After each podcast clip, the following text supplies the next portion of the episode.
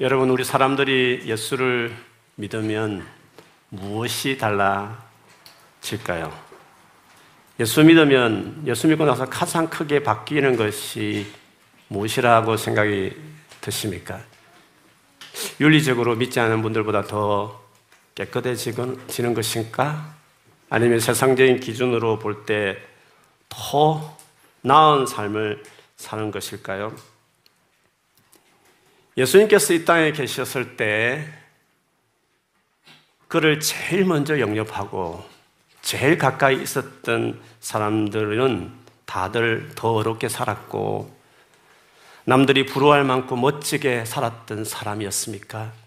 상대적으로 예수를 가까이 하고 따르는 사람들이 교회에 많을 텐데 교회에 있는 많은 사람들이 교회를 있는 이 많은 우리 형제자매들이 주님을 가까이 하기 힘쓰는 우리들이 그렇지 않는 사람들과 비교했을 때 과연 우리는 더 어렵고 남들 보기에 더 행복하고 문제없는 그런 사람들이 주로 많을까요? 아니면 예수님처럼 예수님 당시처럼 사람들의 가장 손가락질을 많이 당했던 사람들 세리와 죄인과 장녀처럼 오히려 문제 많은 사람들이 교회 안에 더 많이 있을까요?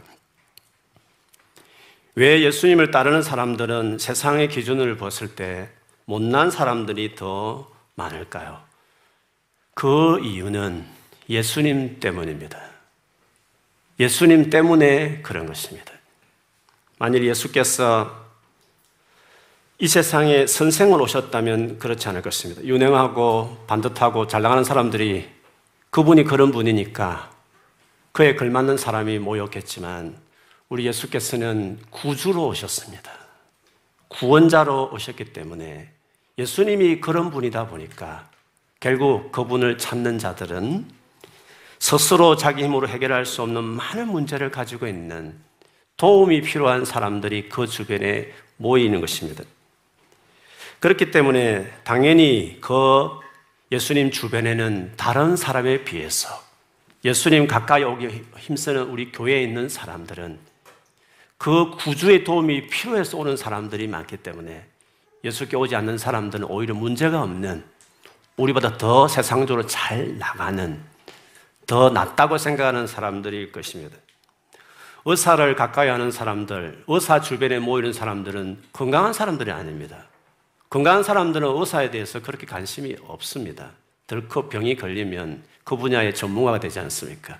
그처럼 의사 주변에 모이는 것은 그가 병을 고치는 사람이기 때문에 중한 병을 가진 사람들이 그 주변에 모이듯이 예수께서 구주이시다 보니까 그 예수를 찾고 가까이 하는 사람들은 구원자 도움이 필요한 문제가 더 많은 사람들이 모이는 것은 너무도 자연스러운 것입니다.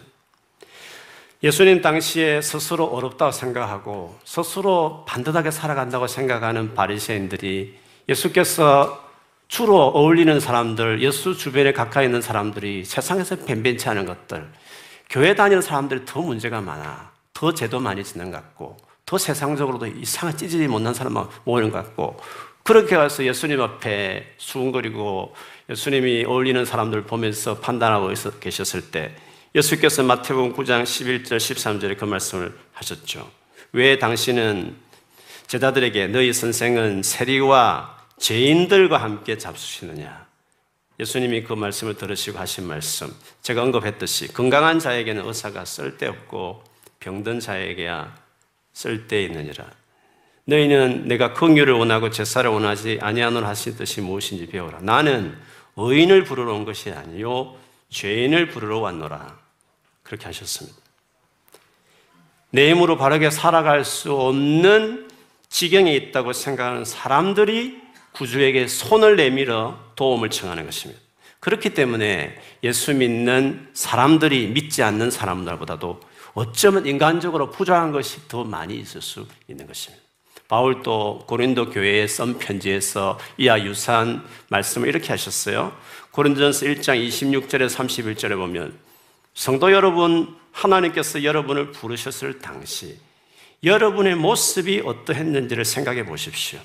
세상의 표준으로 볼 때, 세상의 기준을 볼 때 지혜 있는 사람이 많지 않았고 권력 있는 소위 잘 나가는 세상에 높은 지위에 있는 누가 보기 부러워할 만한 사람은 또 많지 않았습니 다. 가문 좋은 사람도 많지 않았습니다. 그러나 하나님께서는 지혜로운 것들을 부끄럽게 하시려고 세상에 미련한 것들을 선택하셨고 강한 것들을 부끄럽게 하시려고 세상에 약한 것들을 선택하셨습니다.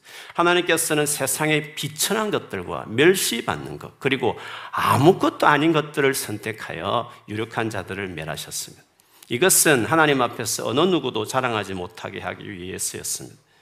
그러나 여러분은 이러한 하나님에게서 났어 예수 그리스도 안에 있게 되었습니다. 예수님은 하나님께로부터 오는 우리의 지혜였고 의와 거룩함과 구속이 되셨습니다. 그러므로 성경에 기록되었듯이 사랑하는 자는 주님 안에 자랑하십시오. 그래서 우리는 예수를 가까이 하는 예수님이 구주기 때문에 도움이 필요해서 그래 찾아왔던 우리들은 당연히 다른 사람보다 부족하다고 느꼈기 왔기 때문에 살아가면서 그리스도인이 가져야 될 태도 중에 하나는 다른 사람과 비교하며 살면 안 되는 것입니다. 그리스도인이 뭔지 아는 사람들은 부족하고 남들도 부족하다고 느꼈어. 혼자 할 수 없기에 구주가 필요해서 왔다고 하는 사람이 아니 다른 사람하고 비교한다는 것이 말이 되지 않지 않습니까? 우리에게 중요한 것은 이런 우리를 얼마나 하나님이 사랑했는지 그 사랑을 알고 그 사랑, 부족하기 때문에 그 사랑을 받아들이고 그 놀란 사랑이 이런 나이지만 반드시, 반드시 새롭게 하고 변화시킬 것이란 기대감을 가지고 그 하나님을 찾고 바라보는 것이 우리의 중요한 태도지 사람 간에 비교하는 것은 옳지 않는 것입니다. 예수께서도 모인 제자들을 산에서 보시면서 하신 그 유명한 팔복에도 그런 말씀 있지 않습니까? 누가 보면 버전만 봐도 그렇습니다. 너희는 세상에서 진짜 가난한 마음에 상처가 많아서 사연도 많고 눈물 흘릴 일도 많고 힘이 없어서 누군가에게 빼앗기고 짓밟혀 살았던 자들인데 그런데 말이야 너희가 나를 믿었다니 너는 세상에서 가장 행복한 사람들이야 라고 말씀하셨습니다. 가장 행복하다 이 말은 예수 믿고 나서 행복해졌다 이 말은 갑자기 그들이 부자가 되었다는 것을 말하는 것이 아닙니다. 하하 하면서 웃을 좋은 일이 갑자기 많이 생겼다는 뜻도 아닙니다. 그동안 나를 괴롭혔던 사람들 코를 납작하게 할 만큼 힘 있는 사람으로 변화되었다. 그 뜻도 아닙니다. 물론 예수 믿고 또 오셔서 상황이 호전되는 것도 많지만, 그러나 여러분 예수를 조금만 믿어보면 알겠지만, 평생을 믿어보면 아시겠지만, 여전히 우리가 눈물 흘리면서 가슴을 쓰다보면서 가야 될 문제를 안고 살아가는 경우는 너무 많이 있습니다. 내 못난 성격과 못난 행동들도 여러분 그렇게 쉽게 빨리 바뀌지 않는 것을 경험하실 것입니다. 예수께서는 고장난 기계의 부속품 하나만 교체해버리면 바로 돌아가는 것처럼 우리 사람을 바꾸어 가지 않으십니다. 그렇기 때문에 여전히 내가 부족하다는 것을 느끼며 살 수밖에 없는 것입니다. 물론 분명 변화되는 것도 많이 있습니다. 어떤 사람은 예수 믿고 완전히 바뀌었다고 할 만한 사람도 있습니다. 그러나 그 바뀌었다는 것이 자기 힘으로 노력으로 바뀐 것이겠습니까? 다 하나님의 놀라운 사랑, 그 놀라운 은혜에 알고 난 이후에 그 사랑 때문에 바뀌어진 것이지. 본시 그 사람이 원래 남들보다 더 나은 사람이어서 그렇게 된 것은 아닌 것입니다. 그렇기 때문에 우리는 어떤 경우에도 교만할 수 없고 우리가 그렇게 부족함을 알기 때문에 그 어떤 누구도 쉽게 판단하고 수군거릴 수 없는 것입니다. 주님이 예수 믿는 자들에게 예수 믿는 저와 여러분이 가장 주고 싶은 선물이 뭔지 아십니까? 그것은 모든 문제를 해결하는 것으로 선물을 주시기보다도 그 모든 문제들이 더 이상 큰 문제가 되지 않을 만큼 It doesn't matter. 더 이상 아무 문제가 되지 않을 만큼 넉넉한 그 기쁨과 감사가 넘치는 그런 은혜를 우리에게 주신다는 점에서 그게 가장 큰 선물이라고 할 수 있는 것입니다.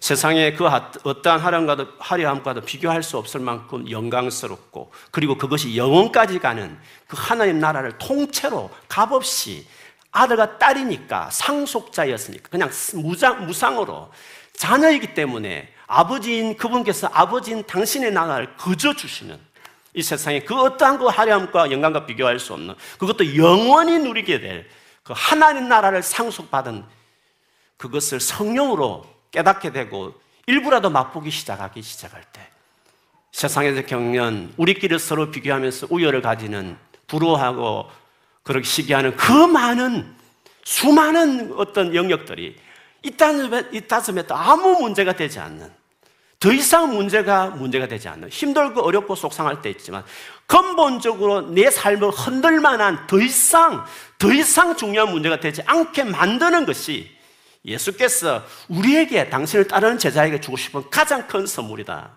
그렇게 말하는 것입니다. 어떤 분들은 그런 삶이라고 한다는, 그런데 교회를 열심히 다니는데도 불구하고, 교회 높은 직분자를 가졌다고 하는 사람에도 불구하고, 그렇지 않던데요. 오히려 세상 사람 똑같이 고민하고, 그거 없다고 속상해하고 힘들어하고 욕심내던데요. 그렇게 생각하는 분도 계실 거예요. 물론 있, 있죠. 그러나 제가 많은 성도들을 겪어보지만, 그런 사람은 딱 특징이 있습니다. 예수 그리스도 안에 세워지지 않은 것입니다. 예수님 안에 세워지면 반드시 그렇지 않을 수, 그럴 수 없습니다. 너희가 예수 안에 뿌리를 내리고 세움을 입어 교훈을 받았는데 어떤 교훈? 예수님을 깊이 섬기는 거 교훈을 받은 믿음에 굳게 서라 감사함이 넘친다고 말씀을 하셨습니다. 예수님 안에 깊이 안 내렸기 때문에 습관적으로 종교처럼 생활을 해왔기 때문에 안 되는 것이지 예수 안에 깊이 뿌리 내는 그 어떤 누구도 이 땅에 우리가 생각하는 수많은 문제라고 생각하는 속상거리라고 속상하게 생각하는 그 모든 것들이 아무 문제가 되지 않는 내가 비천에 처할 줄 알고 풍부에 알고 배고픔과 배부른 일체의 삶에서도 만족할 수 있는 것이 예수 그리스도 주시는 능력이라고 말씀하셨기 때문에 예수 안에 세워지는 어떤 상황에 우리가 소위 말하는 문제가 여기는 것도 더 이상 문제되지 않도록 뛰어넘는 조금 힘들지만 조금 속상하지만 조금 부러울 수 있지만 그렇게 중요한 것이 더 이상 되지 않는 삶으로 살게 하는 것이 예수 안에 있는 사람들이 누리는 삶이요. 예수께서 당신을 따르는 제자들에게 주실 선물이에요. 그러니까 그 모인 가난하고 슬픔이 많은 찐눌린 찢 이겨진 그 온유한 자들에게 복이 있다. 더 이상 너의 삶의 문제가 아무 문제가 되지 않게 하는 하나님 나라를 하나님의 이로를 하나님 나라를 상속받을 그 땅을 기업으로 너희가 얻었으니 이 세상의 모든 부족함이 더 이상 문제되지 않게 만드는 삶으로 들어섰으니 너희는 복 있는 사람이다. 내가 너희의 슬픔을 해결하는 것으로, 내가 너희의 가난을 해결하는 것으로, 너희의 억울함을 풀어는 그런 구주 정도가 아니라 그런 상황에서도 더 이상 문제되지 않을 만한 능력자로 내가 너를 세웠고 내가 주는 복음은 그런 복음이 그런 복음을 받아 너희들은 지금 여전히 그런 상황이 있지만 아무 문제가 되지 않는 너희가 되었으니 그렇게 되는 복음을 그 복음을 가져온 나를 받아들였으니 너는 복 있는 사람들이다 주께서 그 말씀을 하신 것이었습니다. 예수를 받아들인 사람들에게 있는 또 다른 변화는요. 자기 삶에 대해서 진지한 태도를 갖습니다. 진지하다는 것은 우울하다 그런 뜻을 말씀하는 게 아닙니다. 진지하다는 것은 자기 삶을 진지하게 생각한다는 것은 그저 먹고 살고 그냥 내가 돈 많이 벌었어, 결혼했어, 직장만 하면서 내 자녀들 공부 잘 시키고 그 삶은 진지하지 않는 것입니다. 그저 자기와 자기 가족만 위해서 내 하나 인조하겠다고 살아가는 삶은 그것이 우리의 삶이라면 그는 진지하지 않는 것입니다.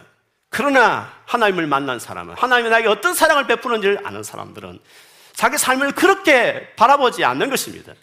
진지하게 바라보는 것입니다. 진지하게 바라본다는 것은 의미 있는 삶을 이 정도의 삶이 아니라 의미 있는 삶을 살고 싶어 하는 것입니다. 다름 아니라 자기를 위해 살기보다도 다른 사람을 위해서 살고 싶다는 마음을 갖는 것입니다. 현재 내 모습을 보면 누군가의 도움을 받아야 될 수많은 내적 상처와 죄의 문제와 결함들이 많지만 하나님을 만난 이후에 괜히 가슴은 커지고 비전은 커졌어. 어떻게 될지 모르지만 내가 앞으로 그 기껏해봐 내 하나, 내 인생 하나 잘 풀리는 인생으로 살고 싶지 않고 이 하나님처럼 내가 많은 사람을 도와주는 인생이 되고 싶다. 수많은 약자들을 돕는 사람이 되고 싶다.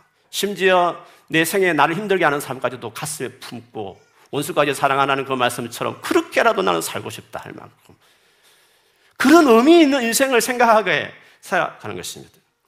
그렇기 때문에 자기 혼자 인조하며 살아가는 그 이상의 삶을 살고 싶은 그것을 진지한 삶이다. 내가 앞으로 살고 싶은 삶은 그런 삶이라고 하는 마음을 갖게 하는 것은 예수 그리스도를 만난 이후에 갖게 되는 놀라운 변화 중에 하나입니다. 오늘 본문에 나오는 백부장이 그런 사람이었습니다. 그는 100명의 군인을 거느리는 장군입니다. 어떻게 보면 식민지 이스라엘에서 보면 대단한 권력자입니다. 당시 모든 로마 식민지 백성들은 로마 사람이 되는 것이 최고의 로망이었습니다. 조금이나 돈이라도 있으면 로마 시민권을 따내려고 했습니다. 그런데 그는 이스라엘에 살면서 이스라엘 하나님을 알게 되었습니다. 그리고 그 모든 로마 시민권자로서 군인 100명을 거리는 대단한 권력자, 세상적인 그 영광이 그렇게 중요하지 않게 되었습니다. 도리어 자기 식민지에 살고 있는 백성에 지나지 않는 이스라엘 사람들을 더 부러워했습니다.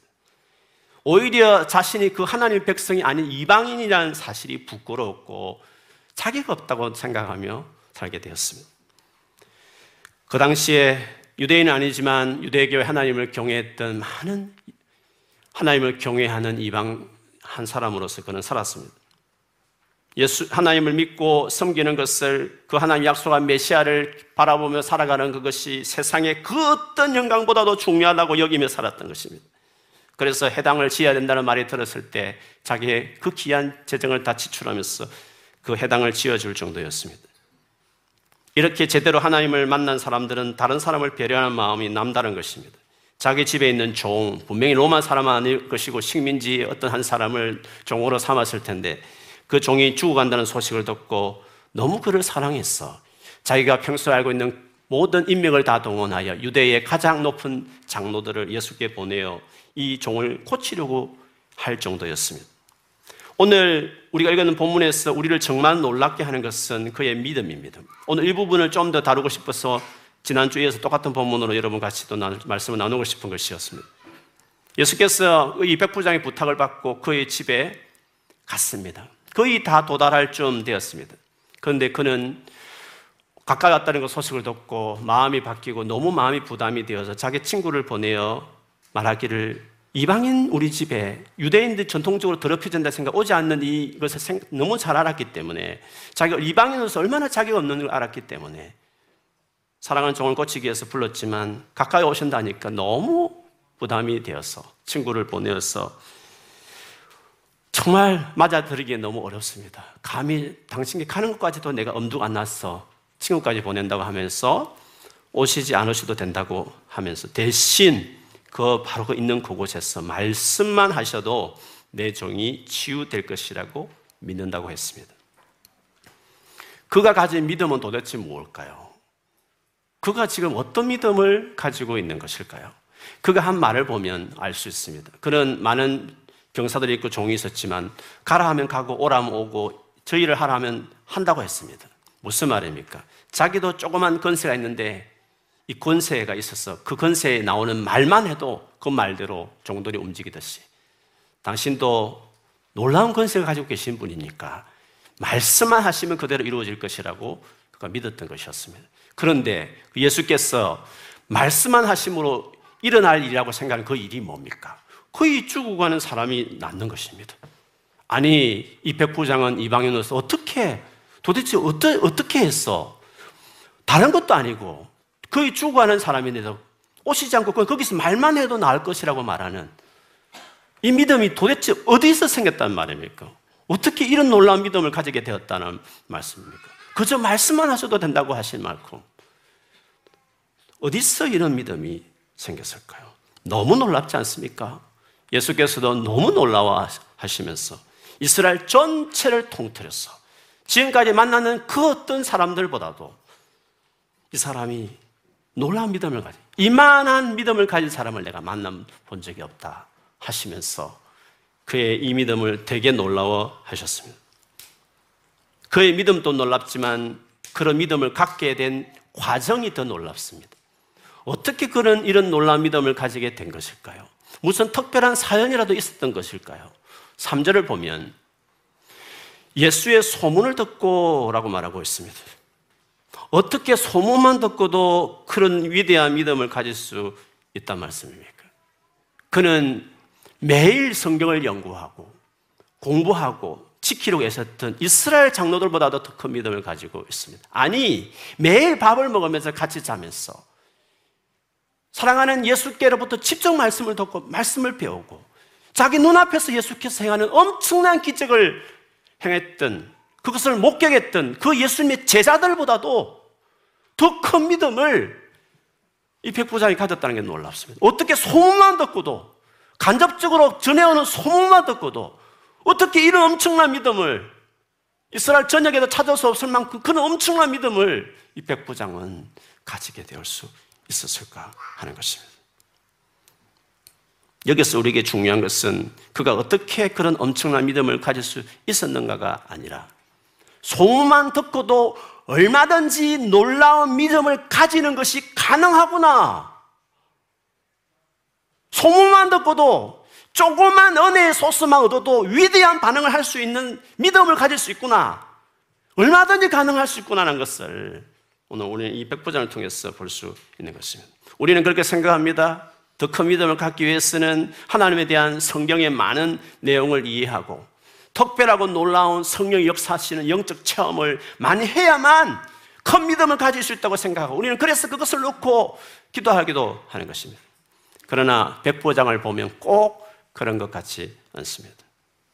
훌륭한 교회에서 제자 훈련을 많이 받은 사람보다도 자그마한 개척교회에서 별로 영적인 공급도 받지 못하고 여기저기 일손이 부족하니까 서너 가지 일을 하다가 그렇게 섬겼던 청년들이 훨씬 더 제자 훈련이 되어 있는 것을 많이 봤습니다.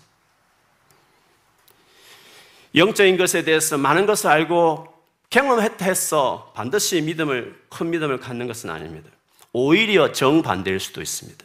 예수님이 직접 이것을 경험하시고 탄식하면서 하셨던 말씀이 있습니다. 마태복음 11장 20절에서 24절입니다.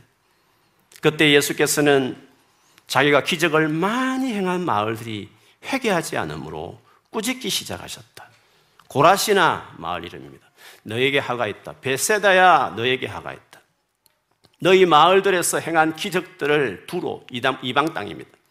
두로와 시돈에서 행했더라면 그들은 벌써 굵은 베옷을 입고 죄를 썩었어 회개하였을 것이다. 나는 너희에게 말한다. 심판날에 두로와 시돈이 너희보다 견디기 쉬울 것이다. 화가 있다 너 가버나움아 내가 하늘에까지 치솟을 셈이냐 지옥에까지 떨어질 것이다. 너 가버나움에 행한 기적들을 소돔에서 행했더라면 그는 오늘날까지 그 소돔성은 남아있었을 거다. 나는 너에게 말한다. 심판날에 소돔 땅이 너보다 견디기 쉬울 것이다. 제가 사람을 바라보는 여러 가지 관점을 새롭게 하게 한 간증 하나가 있습니다. 어떤 목사님이 천국에 가서 예수님을 만나고 거기 있었던 많은 어떤 이야기를 듣고 나서 쓴 책이었습니다. 그 책의 말미에 주님이 그를 천국에 부르는 가장 큰 이유에 대해서 말하면서 그에게 한 사람을 소개하는 어떤 내용이 있었습니다. 이 목사님이 그 사람을 만났을 때 첫 질문이 당신 실제적인 인물이었어요? 질문이었습니다. 왜냐하면 그가 젊은 시절에 되게 힘들고 어려웠을 때 벤치에 앉아서 기도하고 고민하고 있을 때 주님이 처음으로 보인 환상 중에 그 환상 가운데 나타 난 인물이었기 때문에 실제 인물이라고 생각을 안 한 것이었죠. 그 환상에서 하나님은 주님은 두 사람을 등장시켰습니다. 첫 번째 사람은 매일 쉬지 않고 간증하며 가르치고 아픈 사람들을 방문해서 치우기도 하는 사람이었습니다. 또 한 사람은 어두운 뒷골목을 걷다가 걷고 있는데 새끼 고양이가 마침 그 길 지나가기에 너무 기분 나빠서 발로 여러 번 걷어차다가 자기 감정을 억누르고 그냥 옆으로 다른 길로 내치는 도망가게 그냥 두는 그런 장면을 하는 사람을 보았습니다. 주님이 이어서 질문하기를 이 두 사람 중에 누가 더 나를 기쁘게 하는 사람 같으냐 물었으면 당연히 첫 번째 사람이라고 했더니 주님은 아니다. 두 번째 사람이라고 말했습니다. 그러면서 그 이유를 설명했습니다.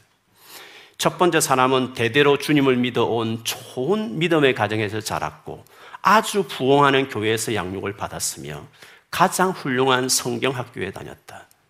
그래서 나는 그에게 어쩌면 100개의 사랑을 주었지만 그는 75개만 사용함으로 내게 반응했다.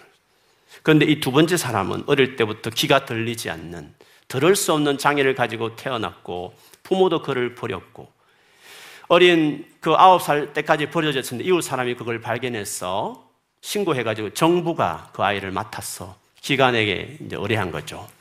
그런데 그 기관에 가서도 학대를 받아서 이 기간, 저 기간 다니면서 나중에는 거기서 쫓겨나게 된 상태였습니다. 그래서 어디 갈 데가 없어서 뒷골목에서 배회하고 있는 그때였는데 하나님께서 그 사람이 그 애가 너무 불쌍해서 그 어려움을 견뎌내게 하기 위해서 사랑을 세 개를 사랑 세 개를 주었는데 그 세 개의 사랑을 가지고 그대로 충성했어. 옛날 같으면 그 고양이를 그냥 밟아서 죽였을 텐데 그 사랑을 힘입었어. 꼭 참고 그냥 걷어차고 도망치게 보내는 그 정도의 반응을 했다는 것이었죠. 그가 그 사랑을 받고 그 반응하는 걸 보면서 주님이 너무 깊어서 다른 세계의 사랑을 더 주었더니 그 이후에 그는 도둑질 하는 것을 그만두었다는 것입니다. 굶어 죽을 지경이 되었어도 남의 것에 절대로 손을 대지 않았다는 것입니다. 오히려 빈병을 모으고 힘든 잡일을 하면서 그 돈 번호로 돈으로 먹을 것을 샀다는 것입니다. 그는 들을 수 없었기, 없었지만 글을 읽을 수 있는 것은 배웠다는 거예요. 그래서 하나님께서 그 영혼을 위해서 전도지 한 장을 보냈는데 그가 그 전도지를 읽을 때 성령께서 그의 마음을 열어주셔서 그의 전생애를 예수께 바쳤다는 것이에요. 너무 감사해서 주님이 갑절의 사랑을 주었더니 그는 너무 그 사랑에 감동이 되었어. 그 가난한 가운데도 불구하고 자기 번 돈의 절반 이상을 전도지를 찍어서 길 모퉁이에서 사람들에게 나누어지기 시작했다는 것입니다. 예수님이 이 말씀 하실 때, 어, 그 목사님께 바로 질문했대요. 근데 너는 말이야, 그 사람을 손가락질 한 적이 있었다고 했대요. 그 놀랬죠, 그 목사님이. 너는 길 모퉁이에서 허름한 사람이 전도지 나는 걸 보면서 광신도라면서 저렇게 전도하니까 보험이 더 막히는 것이라고. 그러니까 비난했다고 했다는 것입니다. 물론 잘못된 태도로 전도한 사람이 있지만 주님 말씀에 하면 훌륭한 유명한 선교기관에서 일하는 사람 못지않게 길거리에도 신실한 나의 종들이 있다라고 말씀을 하셨습니다. 많은 사람들은 100년 전에 살았던 임금들보다 더 좋은 환경에 살면서도 그럴 수 없이 불평하고 사는데 그는 자신을 구원해 주신 것이 너무 감사해서 찬바람을 막을 박스를 집으로 삼아 그 안에 살며 그 어떤 궁궐보다도 하나님 임재가 있는 성전으로 바꾸며 거기서 즐거움으로 지냈고 거기서 사과 하나를 먹어도 어떤 부잣집의 진수성찬보다도 감사하면서 먹었다는 것입니다. 그렇게 전도해서 얼마나 많은 사람을 구했습니까? 라고 목사님이 물었더니 내시 많은 사람이 구원받을 거라고 생각했지만 주님은 그가 열심히 전도하는 걸 격려하기 위해서 딱 한 사람, 알코올 중독 한 사람을 어, 예수 믿게 했다는 것입니다. 그런데 그 사람이 너무 기뻤어. 너무 기뻤어. 평생을 그 자리에서 전도하고 싶을 만큼 그렇게 전도지를 나눠주는 일을 했다는 것입니다. 그런데 그 모든 모습을 천국에서 지켜보는 수많은 천사들이 빨리 저 사람을 천국에 데려오라고 사정을 했어. 마지막 순교로 어, 하나님 나라에 가서 만난 것이었어요. 어떻게 해서 순교했냐고 물었더니 길에 쓰러져 알코올 중독 쓰러 있는 중독자를 그 추운 기회를 살리겠다고 부둥기 안고 살리다가 본인도 얼어서 죽었어. 그래서 천국에 가게 되었다. 갔더니 그 가장 놀라운 영광을 누리는 인간 같은 위치에서 그 살아있다는 것을 보면서 주께서 그 목사님에게 내가 너를 부르는 것은 이 사람에 대한 것을 보여주기 너는 세상에 가서 이 사실을 기억하면서 평생에 살아라고 말씀하셨던 뭐 그런 간정이었습니다. 우리는 세상적인 기준으로 나 자신을 볼 때가 많습니다. 또 사람들을 볼 때도 다 그 기준으로 볼 때가 있습니다. 만약에 세상의 기준을 봤다면 그 듣지 못한 그 사람은 아무 관심도 없는 밖에서 동상에 죽은 그 사람을 보면서 우리는 진짜 아무것도 아닌 존재처럼 봤을 수 있지만 하나님이 사람을 바라는 판단은 너무 다르구나 하는 생각을 하는 것입니다. 그러므로 우리는 어떠한 기준으로도 세상적인 기준으로 쉽게 나 자신의 삶이나 다른 누구의 삶도 판단하는 것을 조심해야 하는 것입니다.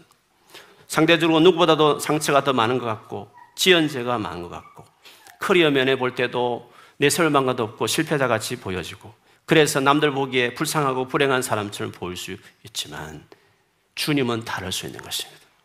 교회에 수없는 봉사를 하지만 어떤 사람은 한 달에 한 번 교회를 오는 사람이 있다 치더라도 주님 보시기에 그 한 사람이 이 말했던 이 사람과 같은 사연이 있으면 한 달에 겨우 오는 예배, 그것도 늦게 오는 그 한 사람이 교회에서 지금도 수없이 봉사하는 그 어떤 사람보다도 주님 보시기에 더 크게 볼 수도 있는 것입니다.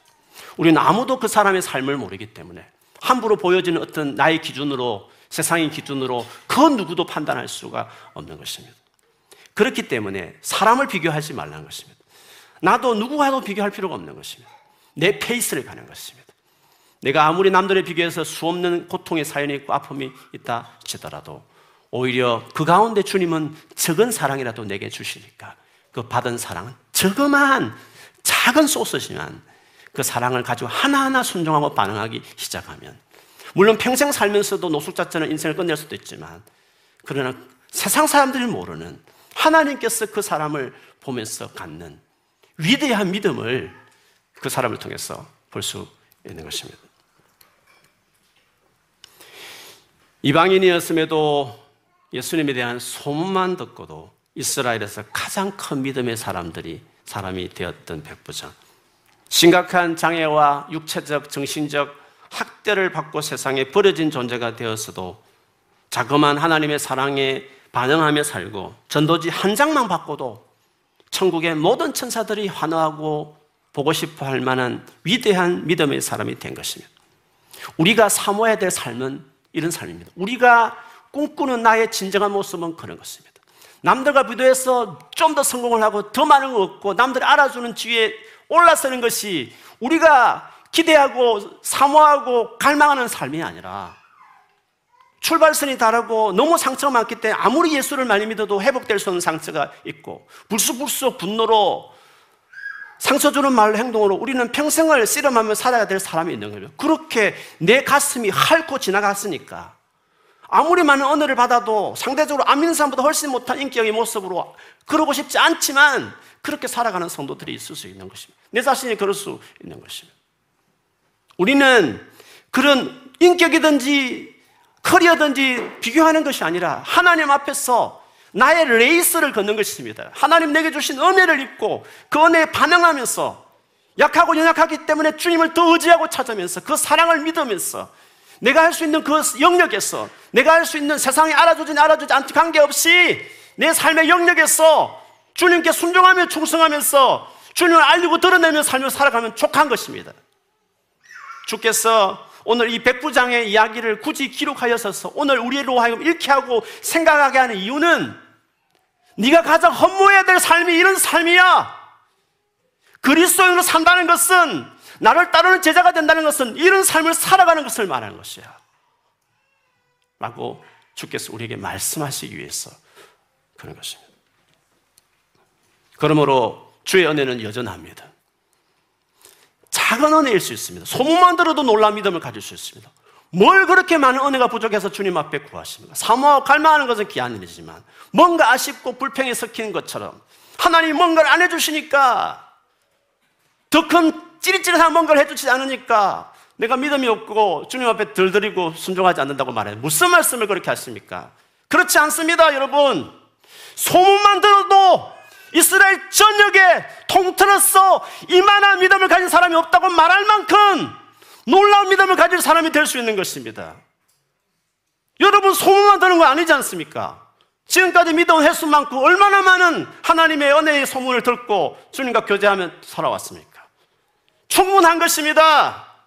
주님 앞에 주신 은혜를 감사하고 다른 사람과 비교하지 말고 주님 앞에 그 은혜 받은 사람답게 내 위치에서 내 레이스를 달리면서 내게 주신 부름을 따라서 남들이 인정해든지 인정하는 그것 상관없이 그게 중요한 것이 아니라 남들이 나를 어떻게 보든지 상관하지 아니하고 주님 앞에서 그 은혜에 감사하면서 걸어가는 것입니다. 그것이 우리에게 중요한 것입니다. 그것이 우리가 꿈꾸는, 갈망하는 그리스도의 모습이라고 말할 수 있는 것입니다. 주님께 감사하는 여러분들에게 축복합니다. 주신 그 은혜에 놀랍게 반응하며 충성되게 사셨어. 위대한 믿음, 큰 믿음. 주님을 감동케 하고 천국의 모든 천사들이 빨리 데려오라고 말할 만큼 그렇게 감격스럽게 주님 앞에 주신 은혜에 반응하면서 살아가는 우리 모두가 돼야 될 줄 믿습니다. 그런 놀란 한 해로 더 세워지는 2024년도 되기를 주님의 이름으로 축원합니다. 아멘.